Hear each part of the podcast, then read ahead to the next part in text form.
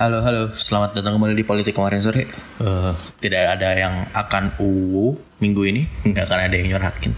Karena gue sendirian. Eh, Dani di sini. Eh, Agoy, Ave lagi sibuk. Parah.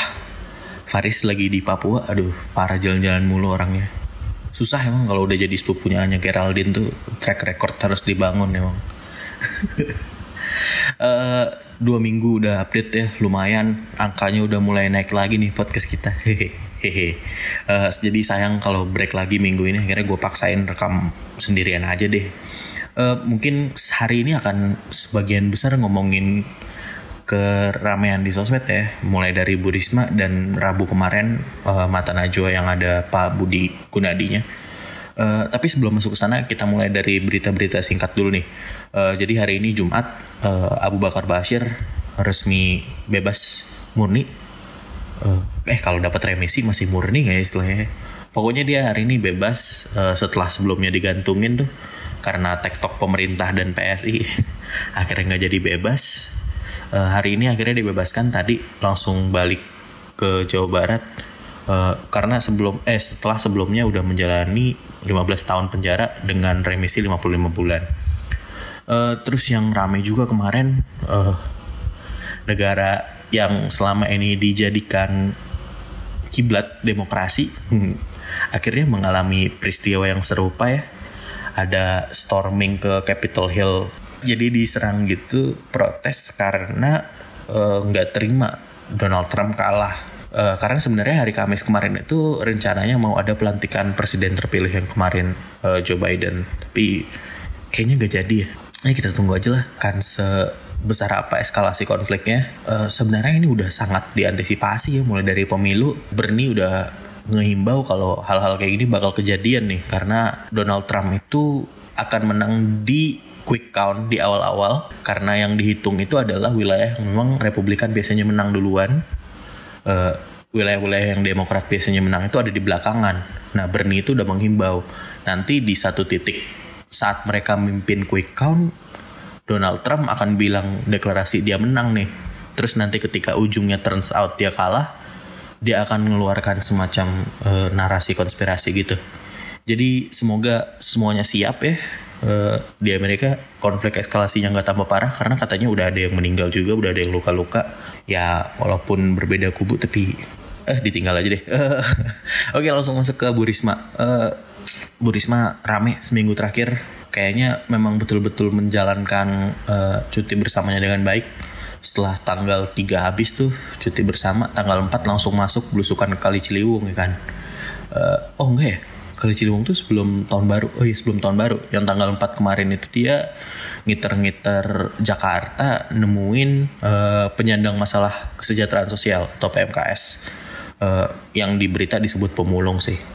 Bahkan hari ini ada update berita katanya Bu Risma bahkan akan menawarkan kerjaan jadi tukang kebun hingga petugas kebersihan nih buat teman-teman yang eh buat teman-teman buat pemulung buat pemulung yang dia temui kemarin gue nggak nemu berita yang di media yang bisa gue jadiin rujukan.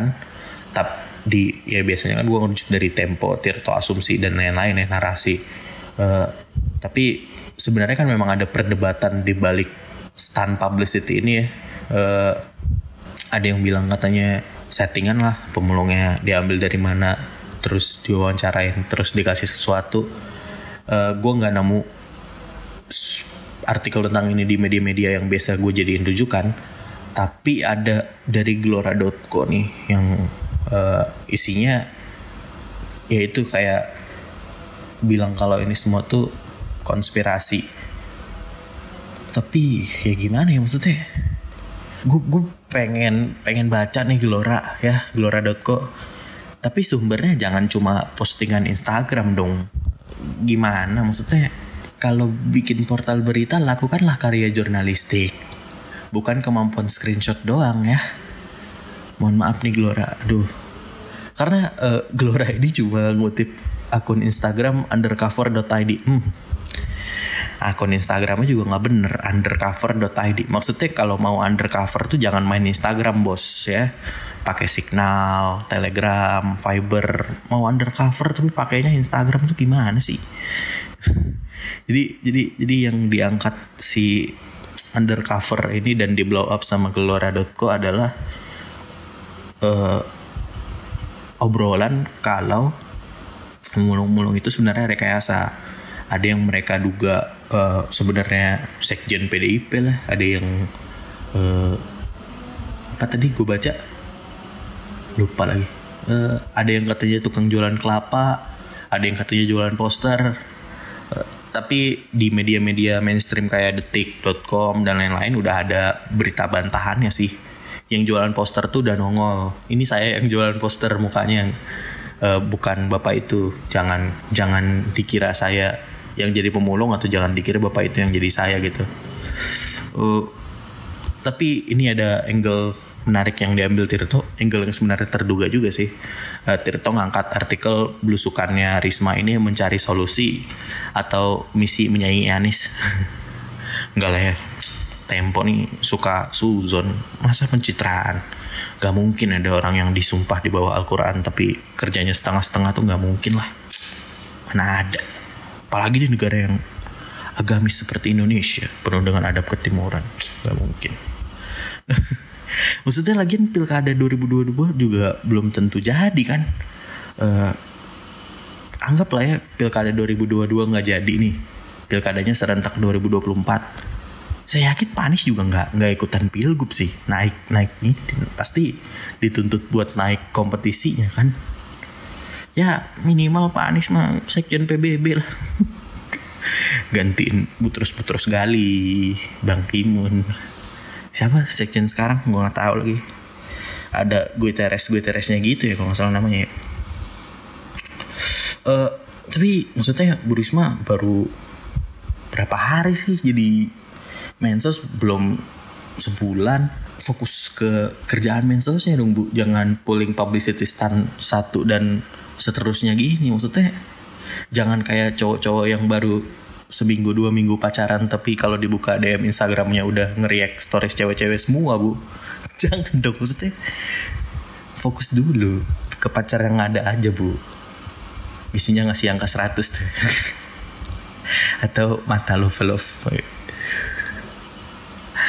uh, udah itu omelan gue soal Bu Risma. Ganti aja potong kasar aja bos. Lanjut ke Pak Budi.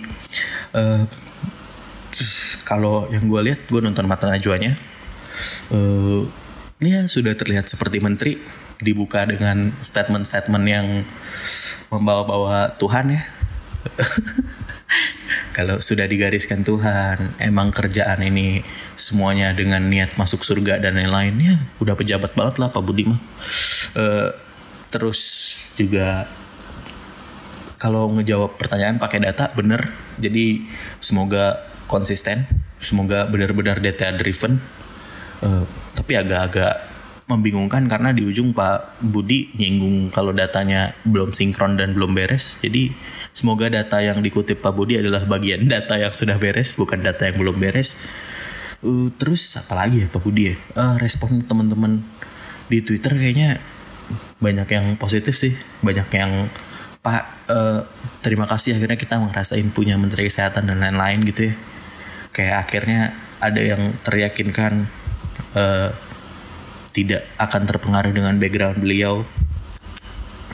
Terus juga apalagi ya? Oh sebenarnya yang paling menarik dari uh, wawancara Pak Budi ini ada di ujung segmen sih ketika Mbak Nana nyampein tweet dari orang gitu. Orangnya bilang Pak jangan hilang-hilang lagi ya gitu terus uh, Mbak Nana tindak lanjutin dengan uh, pertanyaan Pak Menteri yakin gak akan hilang-hilang lagi? Pak Budi ngomongnya saya nggak akan hilang. Yang bisa menghilangkan kan cuma Pak Jokowi. Wah.